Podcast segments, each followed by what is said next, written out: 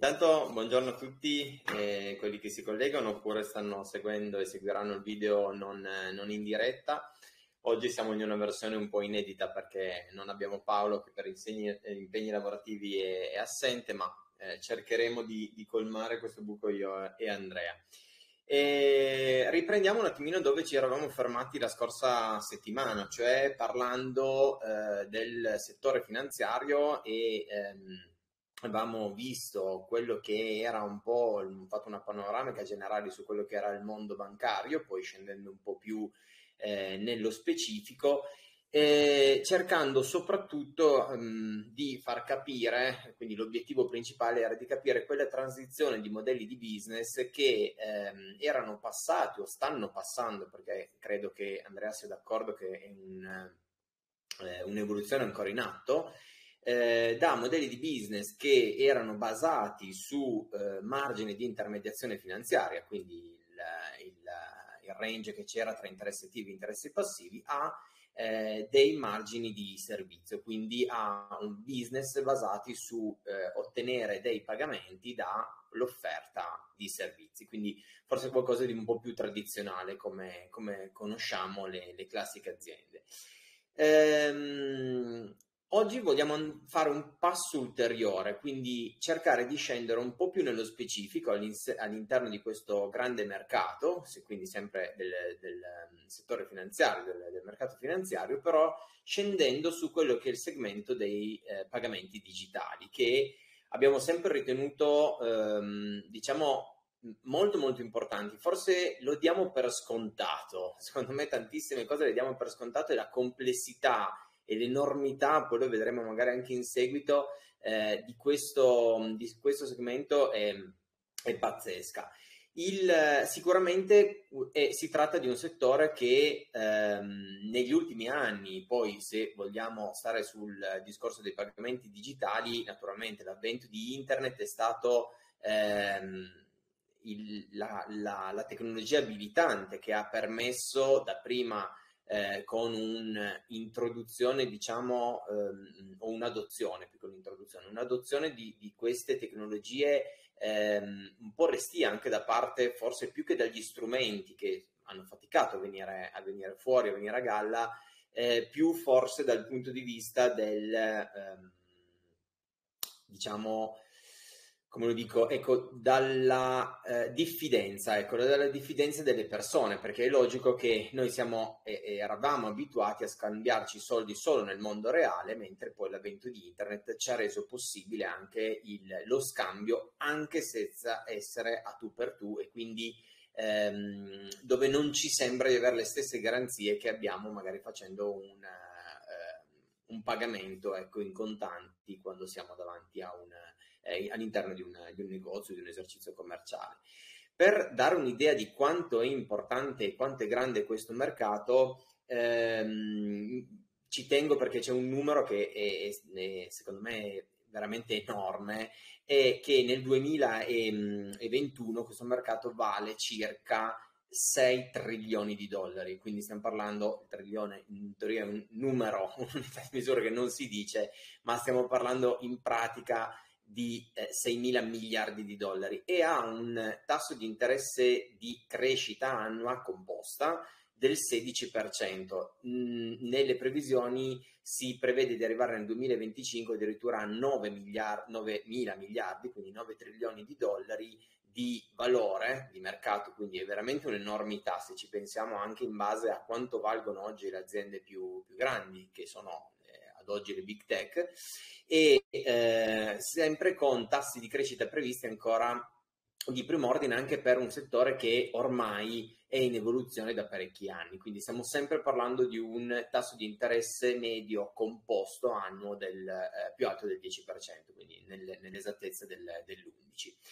Ehm, settore che poi potremmo andare a, ehm, diciamo, suddividere in base a diverse caratteristiche. Eh, ripeto, dopo magari ne parliamo un po' più nello specifico, però ehm, possiamo andarlo a definire in base alle soluzioni che vengono prodotte, piuttosto che in base al ehm, dove viene effettuato lo scambio, di, quindi il pagamento digitale. Faccio anche solo l'esempio del... Eh, noi pensiamo al pagamento digitale come tutto quello che viene pagato su internet, ma rimane anche pagamento digitale quando eh, strisciamo la carta sul, nel, um, nell'esercizio commerciale, quindi invece di fino a ieri davamo i contanti, oggi eh, operiamo questo pagamento tramite uno strumento differente. E se notiamo anche in questo esatto, quindi colgo l'occasione di aver parlato dello del, strisciare la carta, anche qui c'è stata un'evoluzione immediata perché ehm, già solo, quindi un'evoluzione nell'evoluzione, perché già solo il fatto che ad oggi forse neanche più strisciare serve perché ehm, si è andati sul, con le tecnologie ad esempio contactless verso servizi che ci permettono eh, con più facilità e più rapidità e sicuramente con più usabilità, il classico termine del usability, no? È permesso, si è permesso di andare a offrire ai contribuenti un qualcosa di cui ci si fida, un qualcosa che è facile da utilizzare e proprio un po' andare verso um, una risoluzione di quel problema che era la diffidenza iniziale. E questo mercato ha saputo benissimo, ecco, magari eh, mettendoci qualche anno, però andare verso quelli che sono i... Ehm, eh, così dice, le esigenze dei, eh, chiamiamoli consumatori, ma me, o meglio, forse è meglio chiamarli utenti, perché sono di, di diverso genere. Eh, ma prima di arrivare a quello che è la situazione attuale, naturalmente io vorrei chiedere a te, Andrea, ehm, se ci puoi fare un po' un, cioè spiegarci come siamo arrivati a questa, a questa situazione e qual è stata l'evoluzione ancora di questo, di questo mercato. Sì, esatto, grazie Albi. Come, come accennavi tu prima nella, nella tua parte, è, è, proprio un settore di, di recente evoluzione. Voi pensate che eh, solo 20 20, 28 anni fa si è avuta la prima transazione digitale e così a titolo simbolico ve la cito e la vendita di un CD tramite piattaforma era nel 94 negli, negli Stati Uniti. Voi pensate come in breve tempo dal 94 siamo arrivati oggi ai numeri che, che Alberto prima diceva, al numero che Alberto prima diceva che meglio di tutto racchiude la descrizione perché è quello del volume, di, volume d'affari. Un'evoluzione che a partire da quella data, quindi dal 94, è stata rapidissima e ha visto prima crescere sicuramente le transazioni in digitale e poi la nascita delle prime società che appunto vendono tramite internet come ad esempio l'Amazon di turno piuttosto che l'Alibaba per l'altra parte diciamo del, del, del, della terra e anche poi società, perché giustamente Alberto prima diceva che eh, l'altra volta noi ci siamo soffermati sul mondo delle banche, all'interno del quale una voce estremamente importante della redditività è eh, dovuta al margine di servizio, all'interno della quale tra le varie voci abbiamo sicuramente quella dei pagamenti eh, digitali e della gestione delle, delle, carte, ma non è l'unico, la banca, diciamo così, non è l'unico attore di questo, di questo mercato. Pensiamo appunto al 99, nasce PayPal, quello è un attore molto significante dei pagamenti digitali. Poi altri esempi di attori li, li facciamo più tardi. Quindi potete vedere come eh, solo nel 99 appunto nasce, ehm, nasce, PayPal per poi passare al Bitcoin alla fine del 2009-2010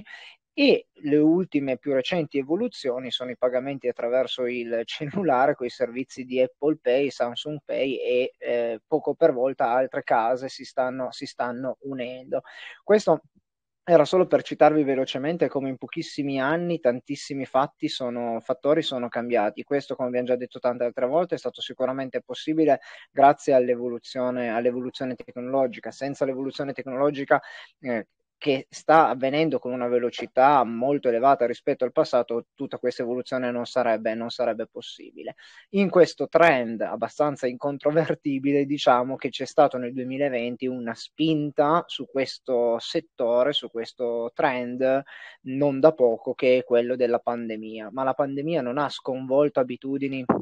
di consumatori che prima erano completamente diverse. Come vedete la tendenza era questa, ha dato sicuramente un'accelerata decisiva affinché arriviamo ai numeri che giustamente prima Alberto ricordava, anche perché eh, da un lato meno male che eh, avevamo la possibilità e le infrastrutture tecnologiche per reggere questo sistema di pagamento perché in quel momento lì, in quei mesi lì, soprattutto nel marzo-aprile del 2020, non avevamo forse tante alternative e quindi ben venga che sia avvenuto ciò e ciò ha anche aiutato a, a superare diciamo, questa diffidenza uh, legata al dover fare il primo acquisto. Lì per causa di forza maggiore ho dovuto farlo e una volta che ho capito la comodità e le opportunità che ho in questo genere di settore difficilmente poi me ne primo. È ovvio che una volta tornata alla vita normale senza pandemia eh, non si è più eh, così diciamo integralisti nel, nel digitale sull'internet, si tornerà anche alle vecchie care abitudini, ma da dove io ho visto che ho un, un'opportunità, una comodità, ma perché devo rinunciarlo? Quindi qualcosa di quello sicuramente rimane e gli scenari futuri sui numeri affermano questo anche. Sì, eh, infatti ehm, credo che questa, quello che c'è stato ehm, durante il Covid lo si è visto anche dal punto di vista dei numeri, perché guardavo le stime del mercato quando si parlava nel 2019, praticamente le cifre che si pensava di raggiungere nel 2023 sono state raggiunte nel 2020, ma questo è logico, come hai detto tu, eh, lì non è in alcuni casi non è neanche più diventata una scelta, cioè non potevo scegliere se uscire di casa e andare a fare il pagamento non digitale. Quindi in una maniera o nell'altra, per forza di cose, almeno statisticamente, qualcuno si è eh, magari anche un po' controvoglia, si è dovuto convincere che i mezzi erano affidabili e potevano essere utilizzati. Il fatto sta che il, quel mercato è cresciuto molto molto velocemente. Eh, volendo ancora fare un, un ulteriore approfondimento, eh, devo dire che a me ha fatto specie ehm, il riflettere su quanto è stato complesso e quanto era, com- o meglio, quanto è complesso ehm, il mercato e le, il servizio che si crea dietro un unico bisogno, no? che nasce da una frase che è semplicissima, che è come ti pago, come io posso trasferire i soldi a te, ok? O tu a me, fa lo stesso. Eh, ecco, dietro questo semplicissimo bisogno, che naturalmente richiede, come tutti, un servizio un, e quindi crea un mercato, devo dire che analizzandolo più eh, approfonditamente si capisce perché siamo all'interno di un mercato dove ci sono tantissimi ehm, eh, diciamo player e player che hanno anche ruoli differenti.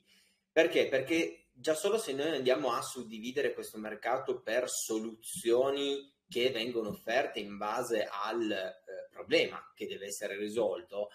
pensiamo l'iter, proviamo a suddividere l'iter che facciamo quando selezioniamo magari anche solo un prodotto all'interno di un e-commerce online. Quindi abbiamo tutta quella piattaforma che si dice di back-end, quindi quella che noi vediamo, eh, scusate, di front-end, che noi vediamo effettivamente e che quindi interagisce con noi e ci fa arrivare al classico eh, pagamento dopo aver riempito il nostro carrello. Ok? Da lì parte tutta una serie invece di piattaforma che è più a disposizione del commerciante, quindi è di back-end in questo caso, quindi tutta un'altra serie di struttura dove rivolta alle necessità del, del, del, commerciante, se vogliamo prendere questo come esempio, o della struttura del cliente al quale è rivolto. Dopodiché abbiamo anche tutte quelle soluzioni che ci permettono di gestire il processo informativo di dati perché magari dopo lo, lo spiego meglio, però c'è tutto un insieme di ehm, procedure che permettono di far trasferire il denaro da una parte all'altra. Ok? Questo va sicuramente, ehm, come si dice, va sicuramente mantenuto eh, e soprattutto deve avere dei requisiti di ehm, degli standard di sicurezza veramente molto molto elevati. Ok? Eh, anche perché in questo caso stiamo parlando di denaro, di soldi e in quanto tali è necessario che siano ehm, sempre diciamo garantiti assolutamente quindi non si può mai ehm, diciamo tralasciare ecco questo nonostante siano strumenti eh, facili usabili non si può mai tralasciare l'argomento della, della sicurezza senza ombra di dubbio eh, dicevamo eh, dei soggetti che sono particolarmente eh, numerosi eh, tra tutti magari Visa, Mastercard, ehm, ma anche gli stessi Apple, facciamo, che hanno eh, introdotto dei sistemi di pagamento e di gestione. Voglio fare tra tutti un esempio su Mastercard, giusto per far capire che cosa, eh, di quali numeri stiamo parlando, perché Mastercard riesce a elaborare all'interno dell'anno 2020 113 miliardi di transazioni. Cioè stiamo parlando di numeri veramente pazzeschi. E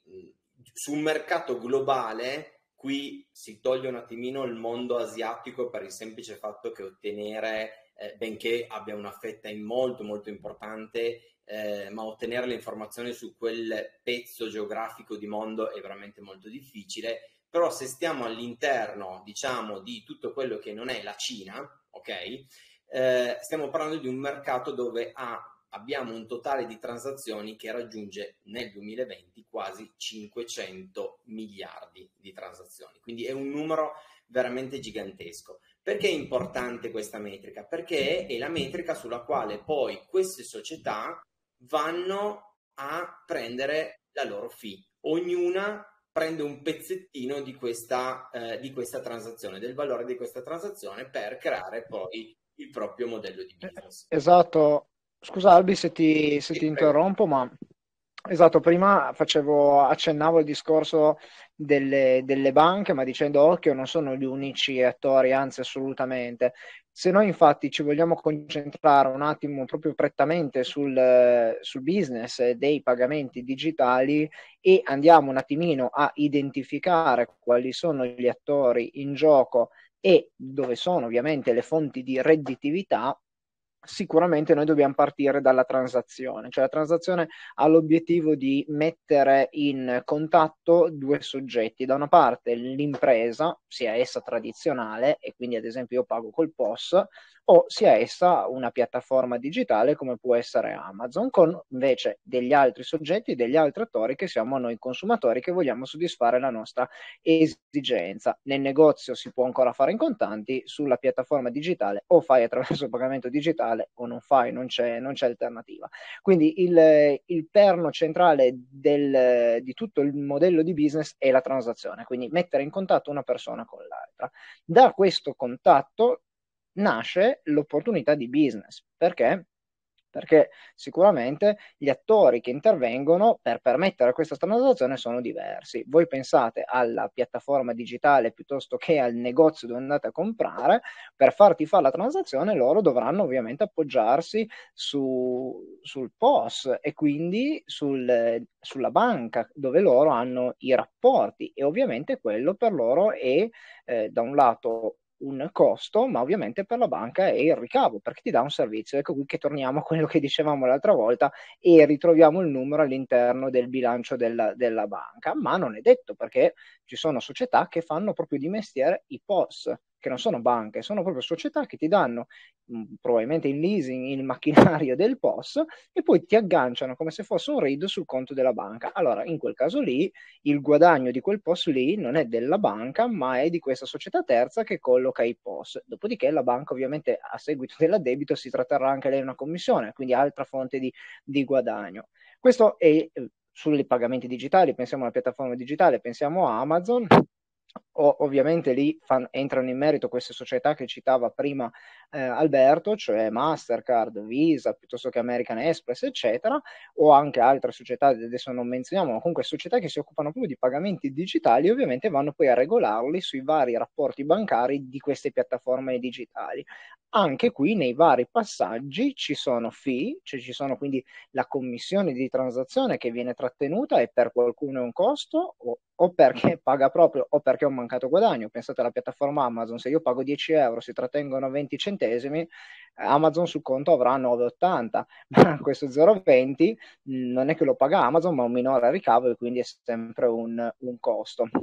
E, e, e, dall'altra abbiamo i canoni, voi pensate lì soprattutto sul lato più fisico, ma anche in digitale, i canoni di servizio, cioè io il servizio non te lo regalo a te impresa, tu impresa devi ovviamente corrispondermi un qualcosa affinché tu possa usare il mio nel negozio fisico è il post fisico, quindi è proprio l'affitto fisico. Su internet è la piattaforma di pagamenti, ovviamente quella non è, non è gratuita. Dall'altro lato noi abbiamo invece il cliente che eh, per pagare digitalmente ha bisogno di una carta. Ecco, la carta per il cliente può essere un costo, perché sulla carta la banca può richiedergli un canone, può richiedergli la commissione di ricarica, può richiedergli...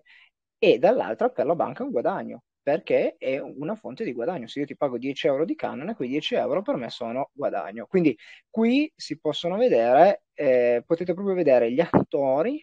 che sono diversi e quali sono i vari elementi che possono comporre il, il modello di business. Attenzione, questo e questi esempi semplici che ho fatto ci descrivono i, gli elementi che compongono il modello di business oggi, ma questo non sarà per sempre così, né nell'entità e né eh, nei, nei fattori proprio concreti che ho detto oggi, perché questo settore è in continuo cambiamento. Voi pensate già solo negli ultimi anni, al, una volta la carta nel post si infilava dentro, adesso si appoggia sopra, questa è una tecnologia diversa, oppure come citavo prima, negli ultimi anni il pagamento attraverso il caricamento delle carte prepagate di credito sul proprio telefono, usare i servizi di Apple Pay e Google Pay. Eh, in futuro innovazioni ce ne saranno moltissime perché si andrà con il riconoscimento facciale piuttosto che con, con l'impronta digitale per arrivare fino a tecnologie anche più avanzate e sistemi come il peer-to-peer che forse so che Albi ha approfondito in...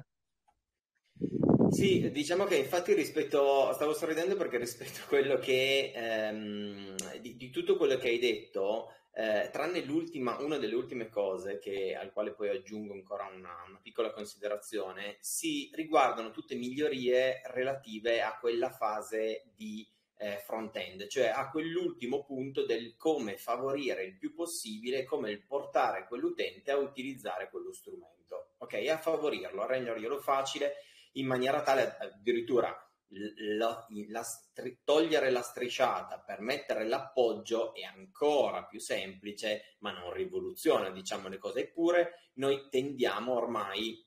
magari addirittura di mettere la, avendo più carte, di mettere più carte eh, riconosciute tramite il cellulare in maniera tale che con un singolo eh, swipe possiamo già selezionare senza neanche più tirarle fuori addirittura le carte. Quindi vanno verso la facilitizz- facilitazione scusate, del, um, dell'atto del pagamento. Dove secondo me si è ancora intervenuto poco, e ripeto, è una parte molto molto complessa che noi diamo per scontato, è quello del, dal, dal back-end in poi, cioè tutta quella fase di processo di informazioni che permettono la transazione vera e propria, cioè Alberto da a Andrea X euro. Ecco, questo passaggio in maniera tale che quei soldi vengano trasferiti di proprietà da me e Andrea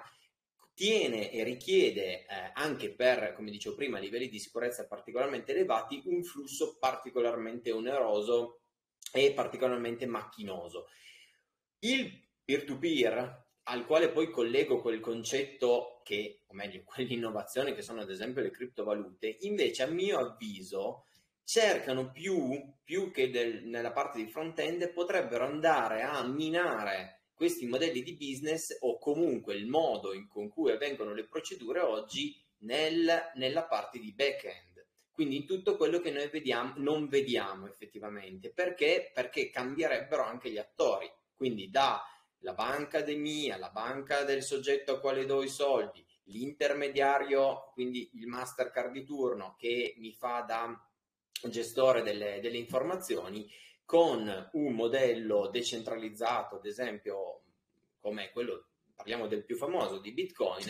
eh, buona parte di tutto questo viene meno. E allora a questo punto anche i modelli di business di questo genere sono assolutamente, sarebbero assolutamente messi eh, sotto pressione. Anche qui però io non darei per scontato eh, quel, quella sensazione di fiducia che questi mezzi devono dare prima di poter essere adottati dalla massa e non dai classici early adopter eh, che credo ad oggi siano già